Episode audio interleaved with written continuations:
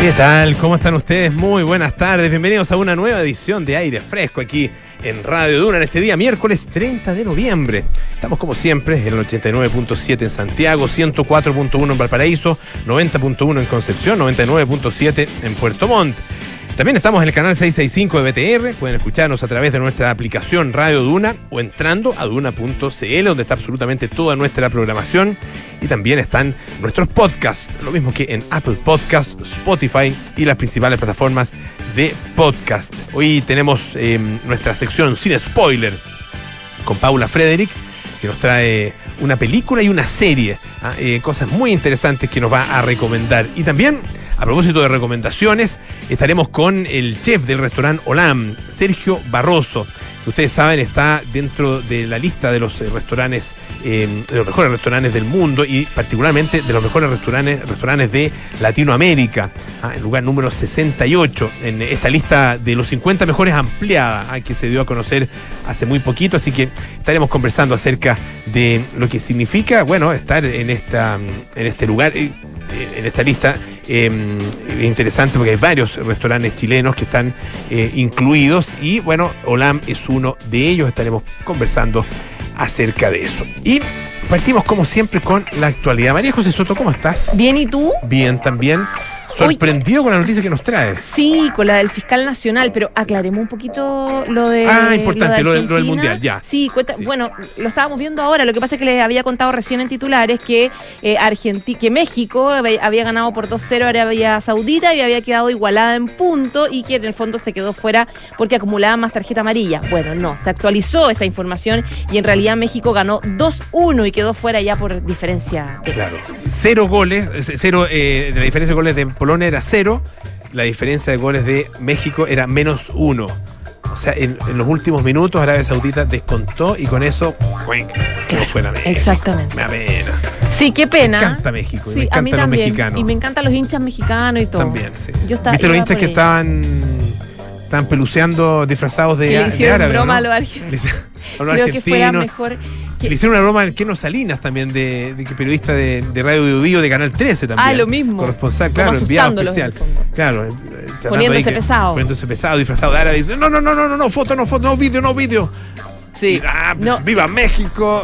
no, lo- es que lo que a mí me llamó la atención es esta sensación como, como de diferencia cultural, como, ah, pero si eres latino, que ya no entendemos, como Claro. era una broma, no era esta, eh, como, eh, eh, como esta sensación de que son tan distintos y impredecibles y, y les tenemos Sí, un pues. poco de miedo. Absolutamente. Y estamos en su casa versus, era una broma, somos latinos, somos lo mismo. Es- Eso me, Son me me- además que los árabes hablan fuerte. Fuerte y como, como sí. medio gritado. Sí. No, son- no, son suavecitos para conversar. de- en general son de, Sí, pues son. de cuidado. Sí, de cuidado. así es. Oye, eh, nada, en contra los árabes no es una no, cuestión ni nada. racista, ni xenofobia, nada, ¿no? Al contrario, hablan fuerte y por lo tanto te pueden intimidar. Eso. Y muy distinto, pues, evidentemente. Hay un choque ahí cultural, son, somos distintos. Son simpáticos, eso sí. Los árabes. Cuando, cuando, o sea, cuando uno conversa con ellos, yo no he Conversa. conversado nunca en árabe, digamos, pero, pero no sé, cuando hablan castellano, algo inglés, qué sé yo. eh, Son buena onda. Son buena onda, sí. Ya, oye, Estuve en, un- en- perdón, una A cosa, ver. en, eh, en eh, Palestina. ¿ya? Ah, eh, y en Belén específicamente, eh, también, bueno, en algunos otros lugares, pero particularmente en Belén, y bueno, también en Gaza.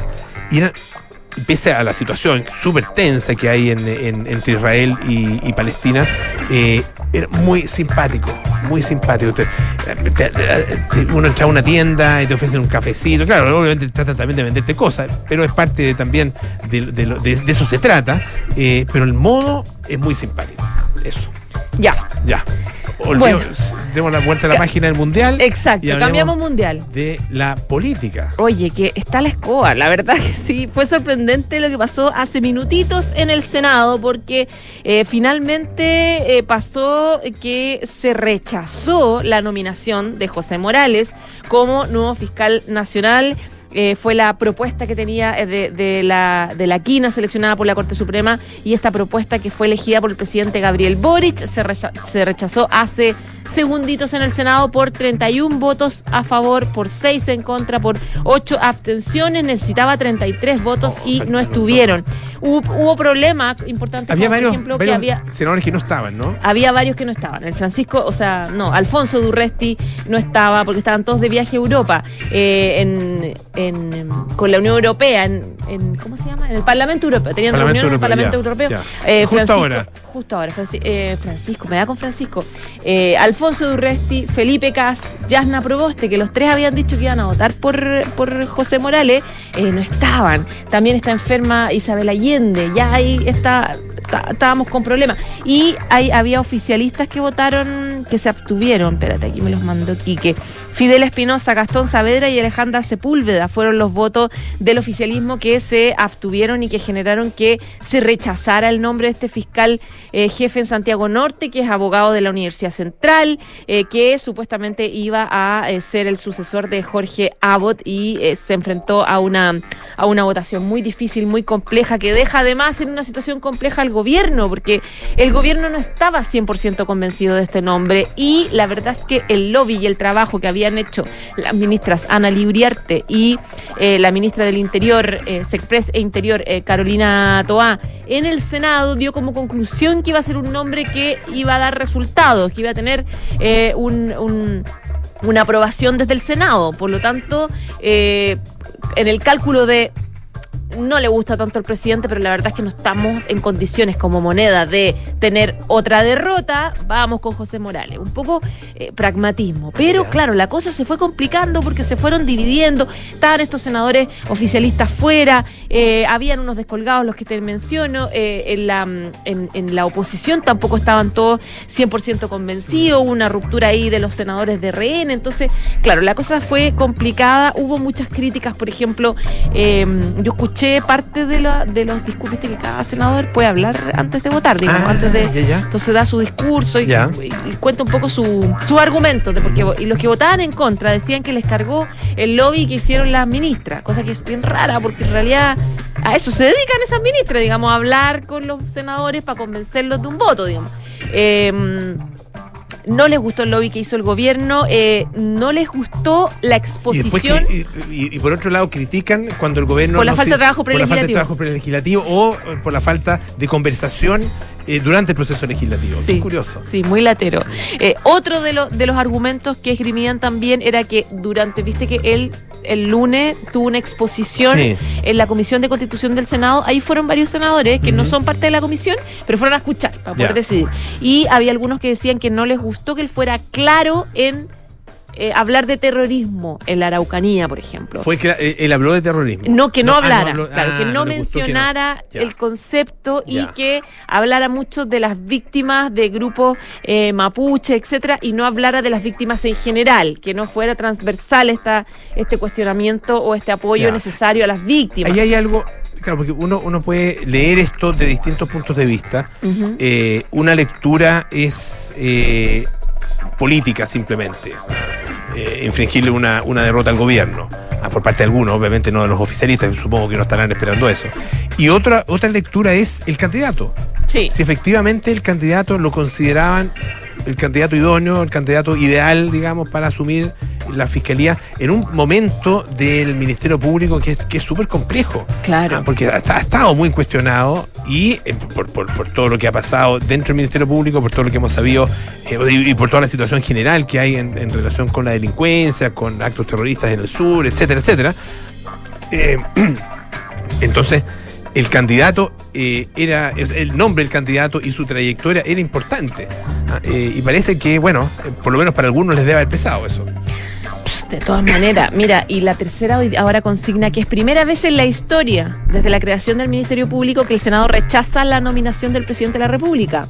En el 99, en sesión secreta, el Senado visó la propuesta de eh, Ricardo Lagos, que era Guillermo Piedrabuena. En el 2007 se visó a Saba Chaguán.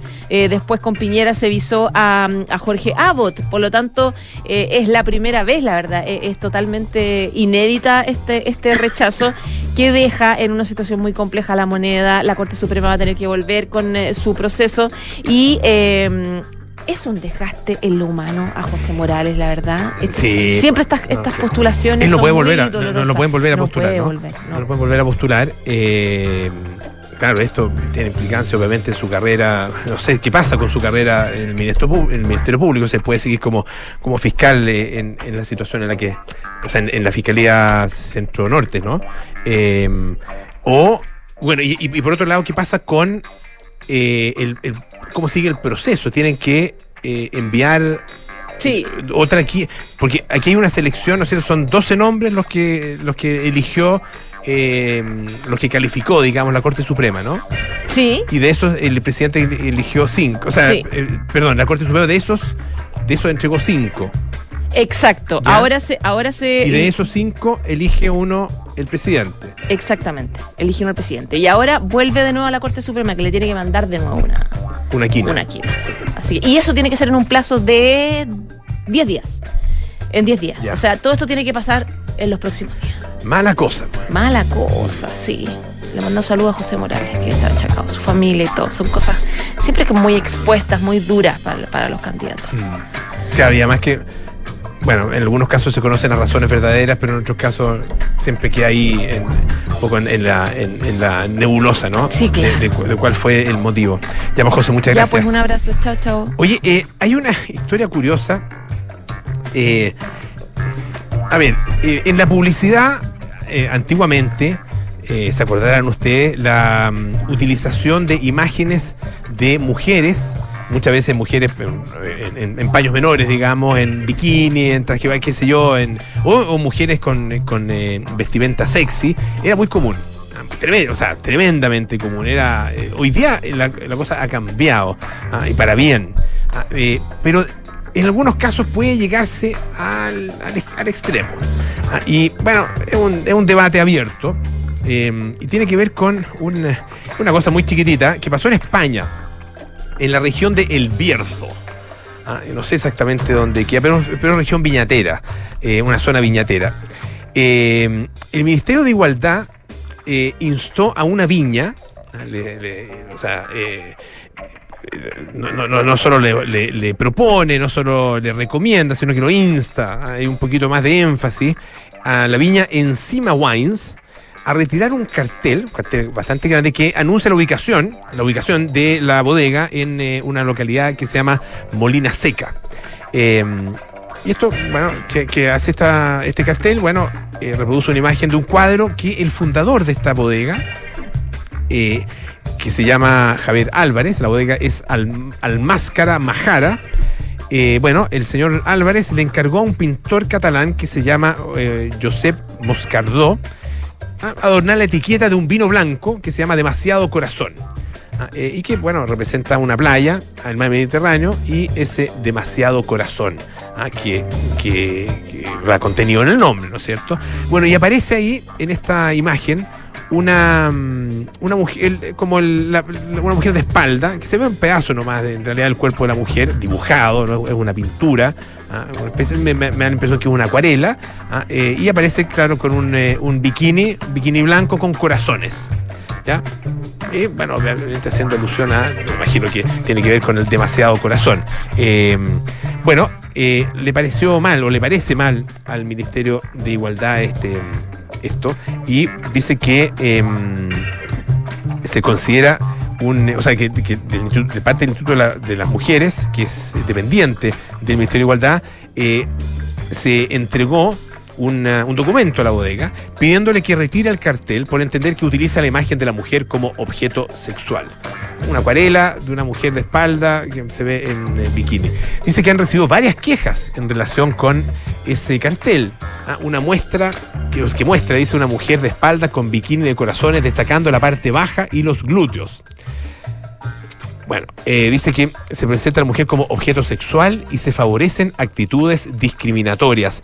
Además dice que infringe la, ley general de publicidad presentando a las mujeres de forma vejatoria. Bueno, eh, esto ha causado sorpresa y rabia, dice mm, eh, una nota del diario ABC en la eh, tanto en la viña como en la bodega. Eh, no encuentran, dice, explicación a esta exigencia. Eh, Encina Otero, que es responsable del Departamento de Exportación y Redes Sociales de la bodega, considera que es fruto del desconocimiento de la filosofía de la bodega que aboga por combinar el arte con la degustación del vino. Ah, eh, de hecho, eh, hay otros eh, productos de esta viña, otros vinos, que también tienen cuadros del propio Josep Moscardó y también de, de otros pintores, ah, con imágenes de un hombre con su torso desnudo y con alas de ángel. Aparecen también un grupo de hombres y mujeres en traje baño y subidos en un velero y dos mujeres peleando. Ah, y dice que la mayoría de la plantilla de la bodega está formada por mujeres y en ningún momento hemos querido sexualizar nuestros vinos. Simplemente dicen esto, aparece, aparentemente es un malentendido y tienen ellos la esperanza de que así sea. Oye, les contábamos en eh, Café Duna eh, de la muerte de Christine McVie, em, una de las vocalistas y también tecladista de Fleetwood Mac, em, tremendamente conocida, muy, un grupo además muy querido tremendamente famoso en los 70, en los 80. Em, y bueno, Christine McVie eh, ha fallecido a los 79 años de edad. Su familia ha publicado un, comunicado. Sea, la propia banda dice, ha, publicado eh, un, comunicado, dice que ella era absolutamente única, con un talento más allá de cualquier medida. Ah, eh, dice que era la mejor, la mejor intérprete musical que una banda pudiera tener además una excelente amiga. Ah, eh, tuvimos suerte, dice, tuvimos la suerte de contar con ella en la banda, dice Fleetwood Mac. Y esta es Christine McVie, la escuchamos con Got a Hold on Me.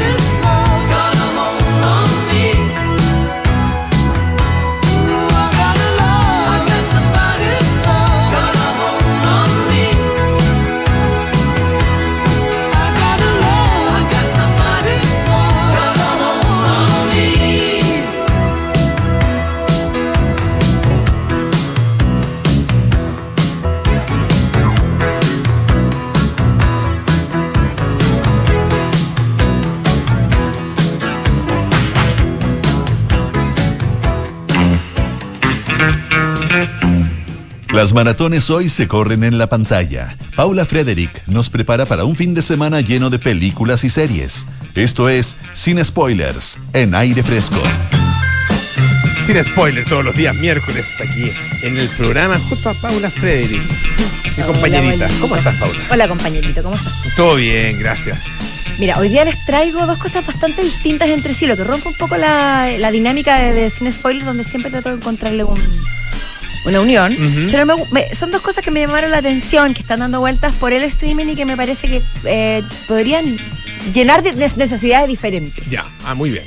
Muy Una bien, por ejemplo, una es una miniserie, la otra es una película. Una es cinearte puro, la otra es una historia real. Una es completamente fantasiosa, la otra es completamente apegada a la realidad.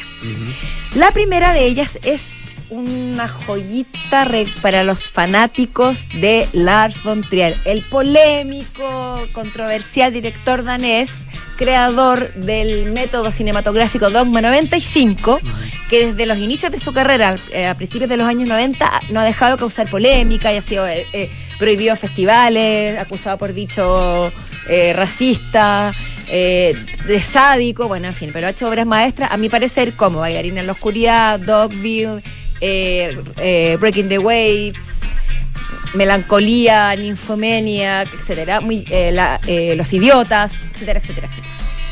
Y lo que les quiero contar es una novedad para aquellos que les guste el cine de Lars von Trier y también para aquellos que les interesa el cine más experimental y de autor.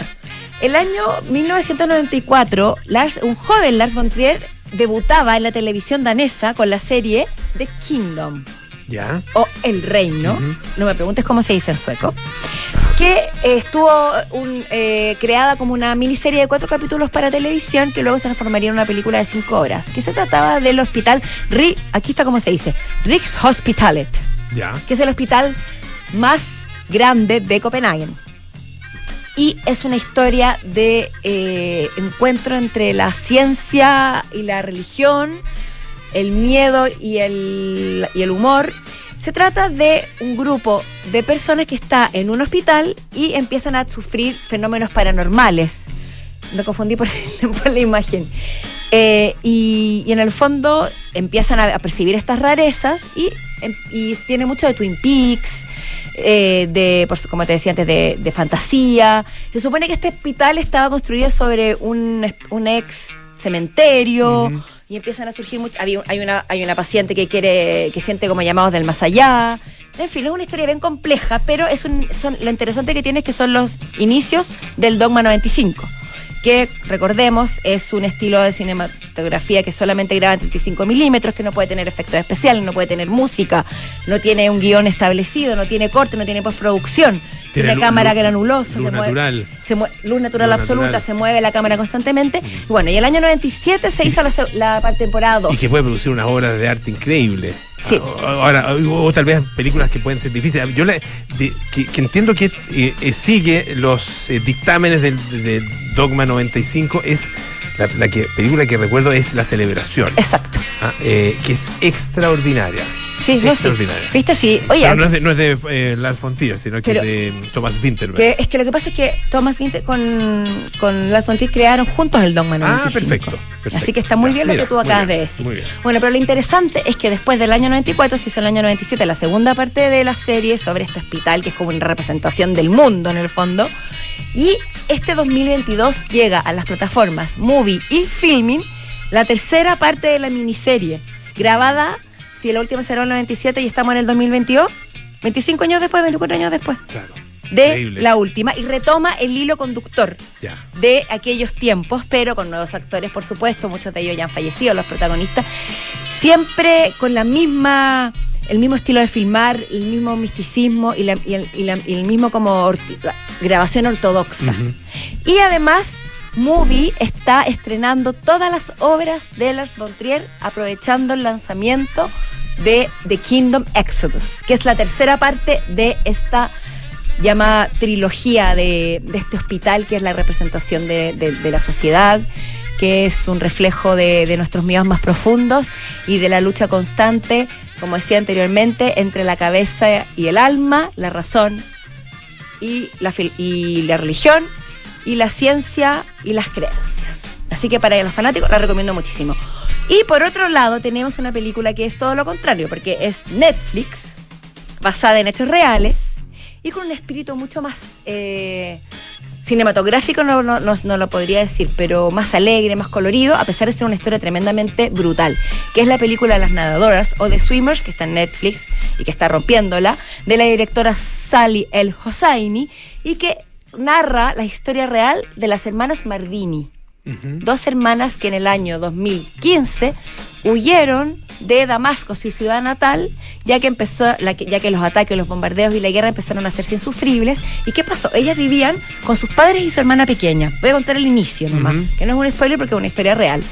Y ellas estaban entrenando para ser nadadoras olímpicas, sobre todo una de las dos hermanas, que lo había tomado un poco más en serio. Pero el padre quería, así como una especie de padre de las hermanas Williams, quería transformarlas en campeonas olímpicas. Y eran nadadoras expertas desde muy pequeñas.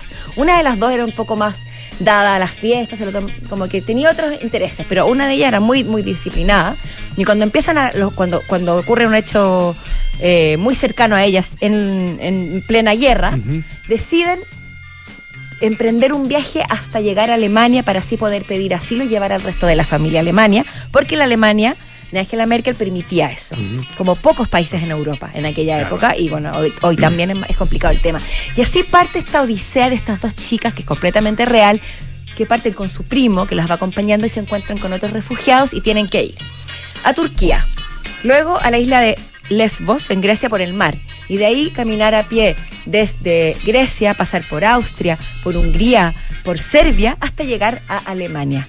Y lo que pasa con ellas en este camino, y no se trata, y, es interesante la alegoría que hace entre el deporte, que se supone que es algo alegre, de recreación, y la tragedia humana más profunda, pero al final la fuerza que encuentran ellas en, en estas dos realidades que se, que se encuentran, valga la redundancia, y además toca el tema de los refugiados desde un punto de vista particular, porque uno cuando escucha hablar de refugiados, de inmigrantes o incluso de vagabundos, nunca se pregunta mucho qué historias hay detrás. Mm.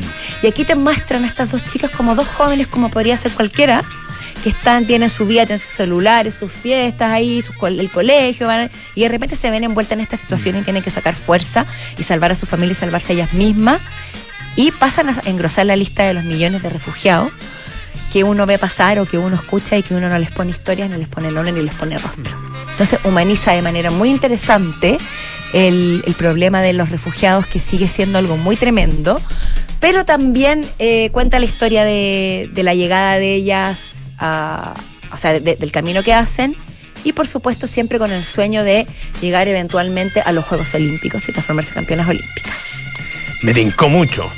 Bueno, ambas, ambas. Depende, es que por eso te digo, son gustos muy distintos, depende de lo que usted está buscando, pero me parece que es imposible no mencionar a Lars von Trier porque se está lanzando después de 25 años la tercera parte, lo que me parece notable, pero si quiere una película familiar, esperanzadora, al, mismo tiempo brutal, que, que toca un tema que es urgente y que nos tiene que concientizar de manera más personal, Netflix, The Swimmers, Las Nadadoras, grandes interpretaciones. Oye, yo no, recordaba a esta directora, eh, Sally El Hassaini, sí. Eh, y participó también en, no sé en qué calidad, déjame mirar, estaba viendo aquí, en IMDB, eh, en una película que se llama Green Zone.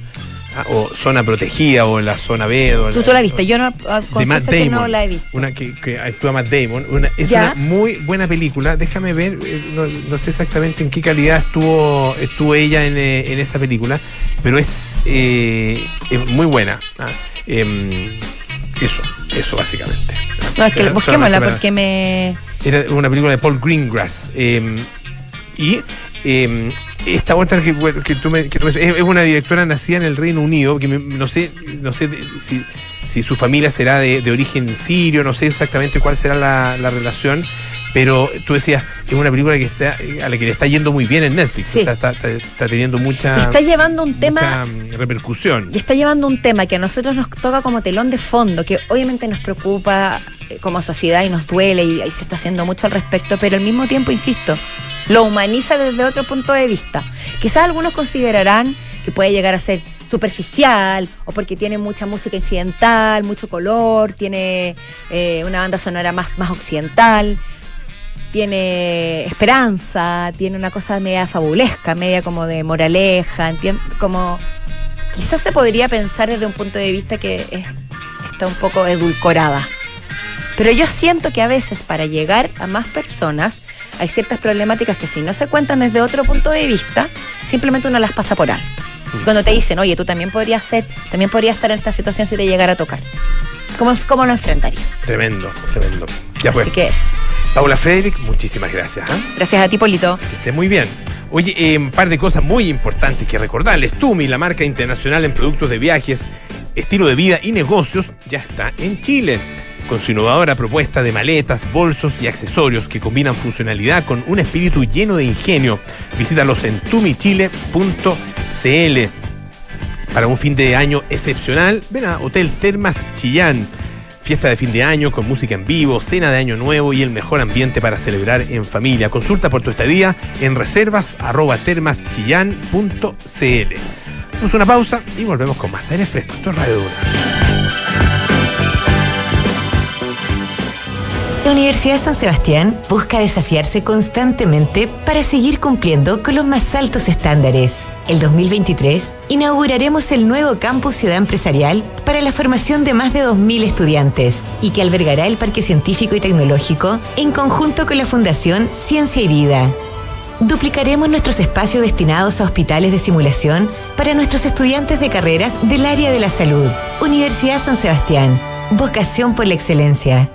Oye, está lindo tu auto. Te felicito. Es un SUV, ¿verdad? No, es la evolución del SUV. ¿Cómo es eso? Es la evolución del SUV. ¿Eh? Es amplio, tiene onda, es súper tecnológico. Mira tú, ¿eh? me gustó. Renault Arcana, la evolución de SUV, con un diseño único interior y exterior. Potente y eficiente motor turbo con 150 HP, que rinde hasta 19,6 kilómetros por litro, 475 litros de capacidad en su maletero. Y para mayor seguridad, 6 airbags integrados y cambios dinámicos gracias a su Paddle Shift. Cotiza el tuyo en Renault.cl y súbete a un Renault Arcana. Derco Center. Las uvas, Listo. las lentejas. Listo. ¿Y la montaña? Listo. ¿Un lugar excepcional? Listo. Todo lo que necesitas para un fin de año excepcional está en Hotel Termas Chillán. Te invitamos a nuestra celebración con música en vivo, cena y el mejor ambiente. Consulta por tu estadía en reservas@termaschillán.cl. Más información en www.termaschillán.cl. Hotel Termas Chillán, un lugar excepcional. Enfrentar el cambio climático es tarea de todos. Duna, por un futuro más sostenible. La carrera por la producción de hidrógeno verde ha comenzado y no son pocas las potencias mundiales que aspiran a liderar el mercado mundial. Un informe de principios de año de la Agencia Internacional de Energías Renovables, IRENA, analizó los cambios políticos y económicos que se están produciendo en el panorama energético, poniendo el foco en este nuevo combustible limpio. Así podemos encontrar que China, la Unión Europea, India, Japón y Corea del Sur se encuentran hoy entre las naciones con mayor interés e inversión en desarrollo para liderar la producción de hidrógeno verde, reconociéndolo como un pilar imprescindible para una transición energética sostenible. Acciona, expertos en el desarrollo de infraestructuras sostenibles para recuperar el planeta. Qué rico que podamos viajar todos al sur este año. Haber calzado las vacaciones fue una tremenda idea. Sí, con la Javi estamos listos, listos. Oye, ¿y cómo lo van a hacer con el Roque al final? Se queda donde mi mamá. Ah. Con Marcelo contratamos Verisur hace un par de días, así que podemos partir tranquilos. Ah, qué Y buena. la casa queda en buenas manos. Sabemos que quieres estar tranquilo cuando sales de casa. Conoce la alarma Cero Visión de Verisur, capaz de actuar antes que lleguen las fuerzas de seguridad. Calcula online en verisur.cl o llama al 600-385-0003. Activa Verisur, activa tu tranquilidad. Y con ustedes, el profesional del año. Felicitaciones, estimado, muy merecido. Queremos saber en qué se va a gastar este gran premio. Gracias, gracias. Bueno, con esto por fin voy a poder comprarme el auto. ¡Comprar! ¡No! Pero como tan bueno. Sé parte de la nueva experiencia de tener un auto. Suscríbete a smarticar.cl sin hacer trámites, pagar mantenciones, patente ni seguros. Smarticar. Comprarse un auto no es smarty. Quítale el bono, porfa. Estás en aire fresco con Polo Ramírez. Ya estamos de vuelta aquí en aire fresco. Esto es Radio Duna. Renault y su gama SUV, modelos de diseño increíble, materiales de alta gama, eh, sistemas de audio de gran calidad, la tecnología Multisense, según el modelo, combinan lo mejor del saber de Renault para hacer despertar tus sentidos día a día. Conoce más en Renault.cl. Y la Universidad San Sebastián destaca con orgullo el primer lugar nacional en investigación en el área química según el ranking Simago del 2022. Universidad San Sebastián, vocación por la excelencia. Si ustedes son eh, eh, oyentes habituales de este programa, eh, recordarán que hace algunos días nuestro querido Enrique Llávar hizo una reseña muy entusiasta y con mucha admiración de un restaurante. Un restaurante que queda acá en el barrio del Golf y que, bueno, tiene una, una propuesta muy, muy de alta cocina, de, de, cocina con, eh, con mucho producto marino además y eh, con muy buena coctelería, según lo que Quique nos describió. Se trata del restaurante Olam, que además está eh, incluido en la lista de los mejores restaurantes de Latinoamérica. Están los 50 Best, a número 68 en esta lista ampliada que se dio a conocer hace muy poquito. Estamos con Sergio Barroso, chef y fundador del restaurante Olam. Muchísimas gracias por acompañarnos, Sergio. Bienvenido. No, a ustedes por la invitación. ¿Qué tal? Eh, bueno, el restaurante tú me estabas contando antes. Eh, lo abrieron eh, poquito antes del estallido social, ¿no es Dos días antes. Dos días antes del Sí. 18, o sea, el 16, Mala puntería. 16 de octubre del 2019, quien, bueno, na- nadie lo vio venir, o mucha, muy poca gente lo vio venir en realidad, así que eh, eh, solo mala suerte. Y eh, después viene la pandemia, o sea, Claro, efectivamente. el restaurante en, en el fondo empieza a, a operar de manera relativamente normal recién este año, entonces, ¿no? Claro, justo ya cuando se acabaron todas las restricciones Ujú. y ya podemos empezar a utilizar el local, porque bueno, al principio como todos habíamos utilizado la terraza y todo, pero al final con el diseño y todo lo que, como se había construido el restaurante y también el bar por dentro, es un local que necesitaba estar con la gente dentro, ¿no? ¿Cómo, Sí, sí. cómo llegaste, eh, cómo llegas a Chile a fundar un, un restaurante? Bueno, pues ya fue, fue hace un tiempo, porque Hace fue en el 2012. 2012, perfecto. Claro. Y yo antes estaba trabajando de chef en Mónaco, en un Ujú. hotel. ¿Ya? Y, y bueno, ahí conocí una pareja de que era una chilena con un suizo, que estaban abriendo como un palacio, un relais chateau en Cerro Alegre, y yo entonces tenía pues 26 años. Ya. Y era un proyecto que era así súper bonito, fabuloso, Ah, y mira. Claro, ya había, había podido viajar por fortuna y trabajar en sitios que, que me gustaban mucho, como el Bulli, Mm. y en ese momento no sabía si irme a Asia a trabajar, que era una- como mi destino que me llevaba por el estilo de cocina que hacemos y tal. Pero cuando me hicieron esa propuesta para poder venir y poder hacer toda la cocina de cero, construirla, poder hacer una propuesta, con 26 años fue una super oportunidad, ¿no? Claro. Claro, no sabía que me iba a quedar tanto tiempo después. Eh, tú mencionabas el bully, eh, ¿es, es, es, es como el corazón de tu formación o, o hay otros otros eh, ot- otras influencias y otros momentos donde sientes que, Sí. que, que tu formación se, se, se hizo se profundizó más Sí, mira, claro, como restaurante es el más importante en el que he pasado, ¿no? Pero yo creo que ha habido otros muchos restaurantes que, van- que, que te marcan más en la forma de cocinar, ¿no? Ya. Como los dos, tres primeros sitios que trabajé, que tienes la suerte de encontrar a gente que no se encuentra siempre, ¿no?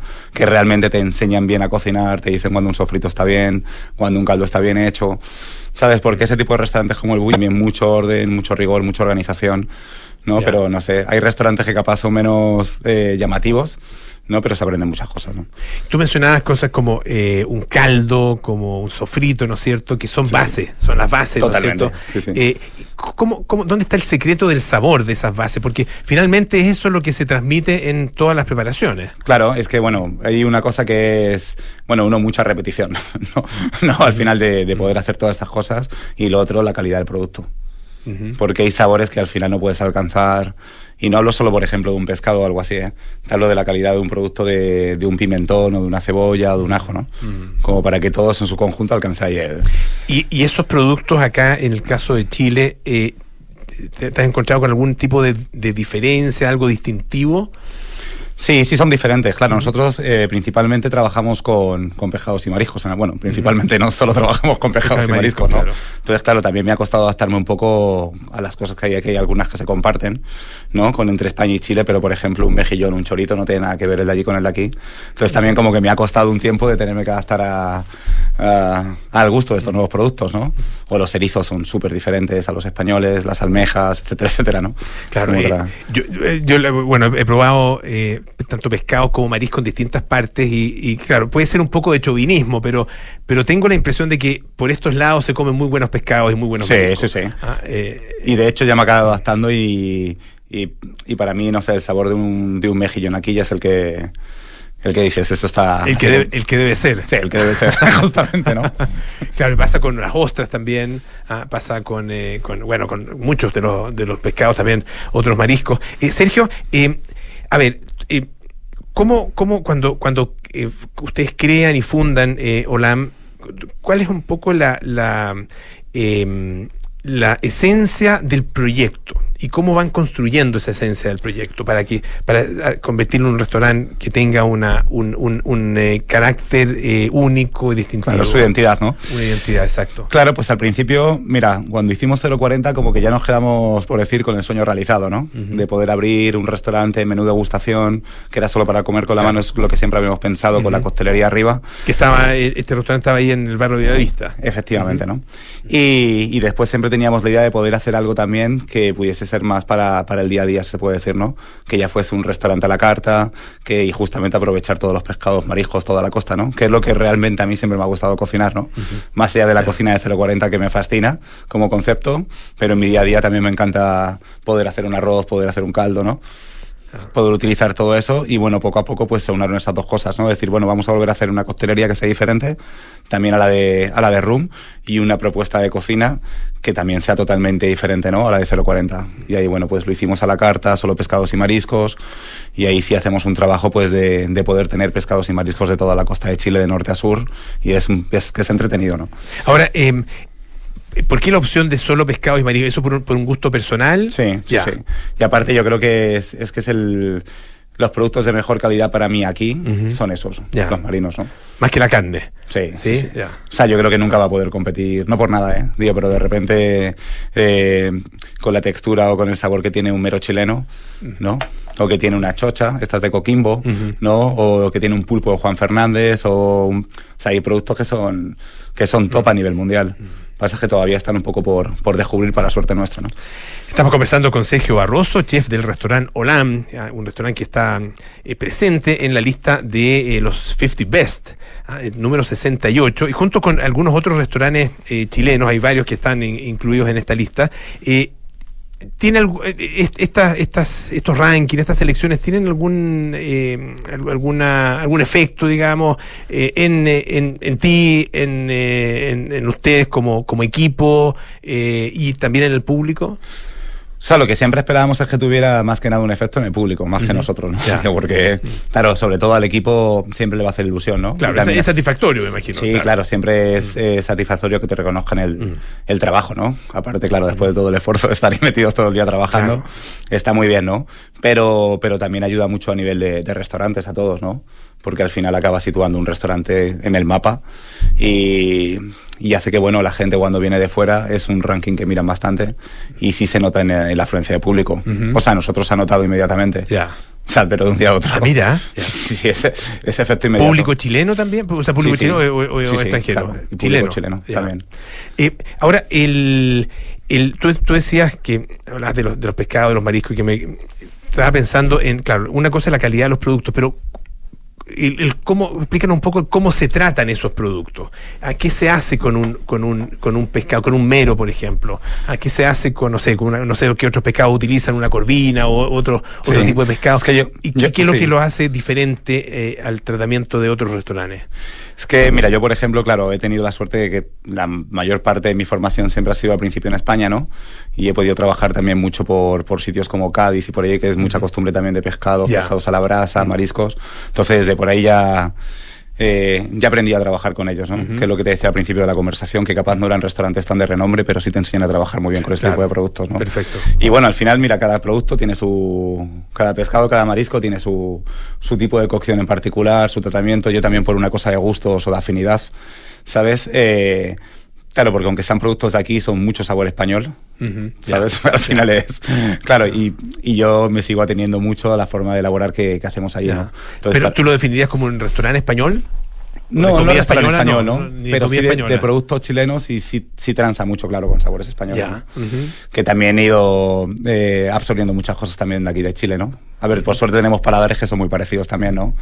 Y entonces muchas de las recetas de allí sé que igual también van a funcionar aquí, ¿no? Comemos parecido, ¿no? Claro, hay, hay, hay similitudes. Claro, con- sí, ustedes sí. comen con más ajo en España. A todo. A to- a- absolutamente a todo. Sí. Sí. A todo. el- No sé por qué en, en Chile mucha gente le hace el quita al ajo. Bueno, te sorprenderías, claro, la cantidad de gente que te dice que es alérgica al ajo, ¿no? Que a ver- ¿que alérgica? Ah, alérgica entre comillas. ya. entre comillas. ¿no? Claro, digo, pero es que nosotros utilizamos, aparte, el ajo en todas sus formas, ¿no? Sí, pues. De ajo crudo, frito, pasta de ajo, blanqueado, aceite de ajo, me refiero en todas las elaboraciones. Pues es que es normal porque la gente de repente piensa que le vas a poner un ajo crudo ahí, ¿no? O cualquier cosa y que va a ser algo fuerte, pero como todas las cosas que te decía, todo producto bien tratado, ¿sabes? Pues se puede volver en algo delicado, ¿no? Algo, algo elegante para el plato. ¿Y Sí, cómo, sí. cómo trabajan ustedes, Sergio, el, el tema del, del origen de los productos? Ah, eh, ¿Tienen, tienen eh, eh, sus propios proveedores? Eh, en el caso del producto marino, eso es, muy- es muy importante. Sí. ¿Cómo, cómo, cómo es esa relación? O sea, nos ha costado, no es sencillo, ¿eh? Porque ahora, mira, desde que abrimos 040 a finales de 2015, ha cambiado mucho la cosa para Ya. mejor, ¿no? Se ha Ah, desarrollado, ah, ya, sí, ya. se ha cambiado también bastante en el desarrollo de los proveedores, de, de ese cariño por el producto, de traerte cosas que estén mejor, más cuidadas las cadenas de frío, que todavía son un poco carentes, no digo, pero, pero ahora se trabaja mucho mejor. Entonces, nos ha costado esos años poder encontrar realmente buena gente con la que trabajar, buenos proveedores, que nos puedan eh, realmente traer cosas frescas para el volumen que damos todos los días en Olam, ¿no? Ya. nos ha costado, pero, pero bueno, al final ellos también ven eh, reflejado un buen producto con las cosas que ellos nos que ellos nos consiguen, ¿no? Claro, vemos. el- el- yo me imagino que, que dentro de las dificultades mayores, bueno, está el tema de, la- de- de los productos y de, y de los proveedores, pero también es el equipo. Ah, y, y el- y- los equipos, y formar equipos para, en cualquier actividad es, es- es difícil.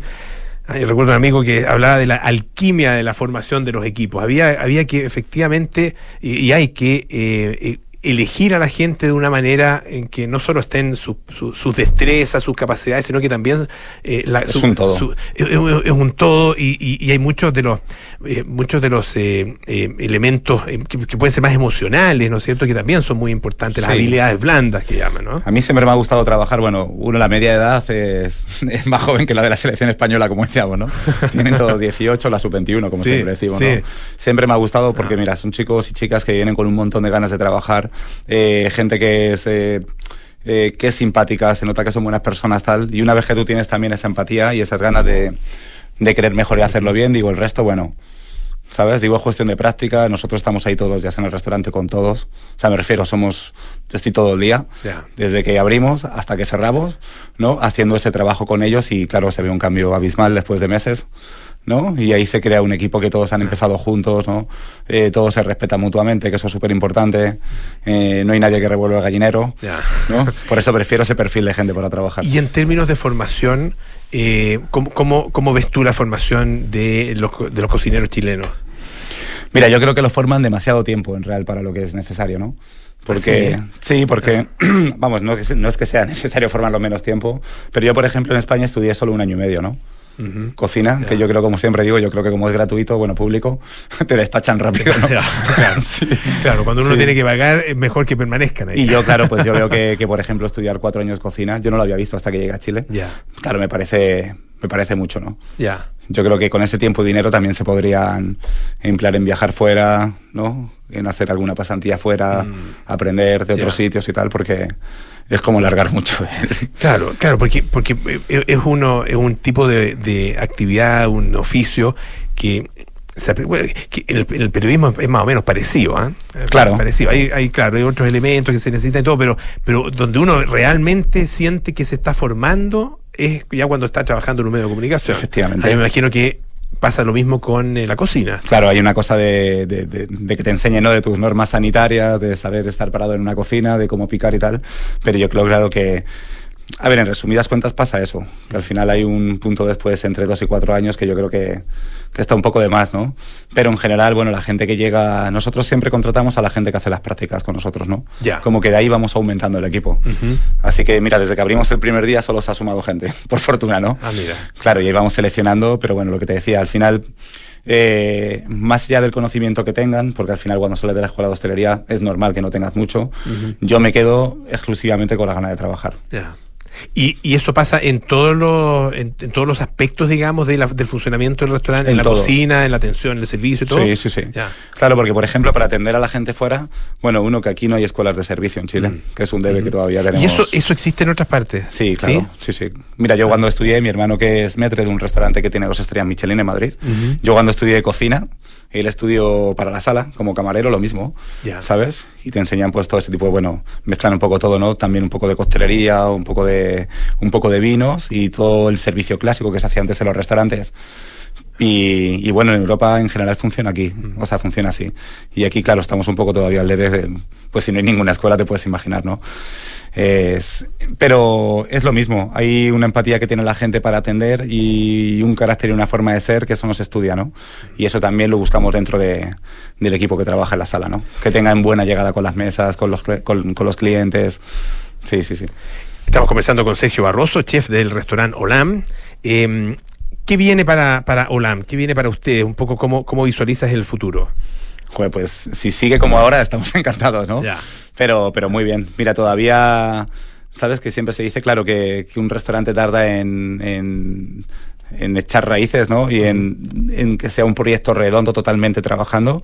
Y yo creo que estamos en ese sentido en el camino de conseguirlo, ¿no? Ahora después de pandemias y cerrar y aperturas y todo eso. Claro, es, bonito eh, un restaurante, eh, cuando, cuando el restaurante eh, logra consolidarse, eh, finalmente eh, la permanencia va generando una especie de tradición. Claro que sí. Eh, y y va, va construyendo una tradición propia, ¿no? Eh, Sí, sí. Y claro, uno piensa muchas veces en los proyectos, eh, eh, no sé, de, de otro tipo, que tienen que crecer, crecer y crecer. ¿Ah? Eh, pero un restaurante perfectamente puede per- permanecer, ¿ah? más Claro o menos sí. con las mismas características, eh, y eso es, es, es, es una gracia. ¿ah? Eh, y es, un, es, una, es al- algo que además no se debe conseguir muy fácilmente. No, y es justamente una de las características que los clientes buscan, ¿no? Claro. Cuando recuerdan con cariño la vez que han ido a comer o estos platos o tal, pues es tan importante al final la repetición y, la monotonía, ¿no? Claro. Del trabajo, pero al final solo con eso consigues eh, lo más próximo a la perfección que uno quiere, ¿no? En- una, una última cosa, en- a propósito de ese, de ese trabajo, entiendo que además tú eres un, un- un chef que, que está muy presente en la cocina y, con, y que mete las manos, digamos. O sea, sí, claro. sí. O sea, es que, es que yo me aburriría de otra manera. ¿Sabes? Aparte, en ese sentido, soy bastante. No sé cómo decirte, ¿no? Pero me gusta que la salsa que vamos a dar por la noche. Mira, tenemos una forma de trabajar que te voy a contar en el restaurante. Están los jefes de partida, bueno, el jefe de cocina, los jefes de partida, los ayudantes, todo.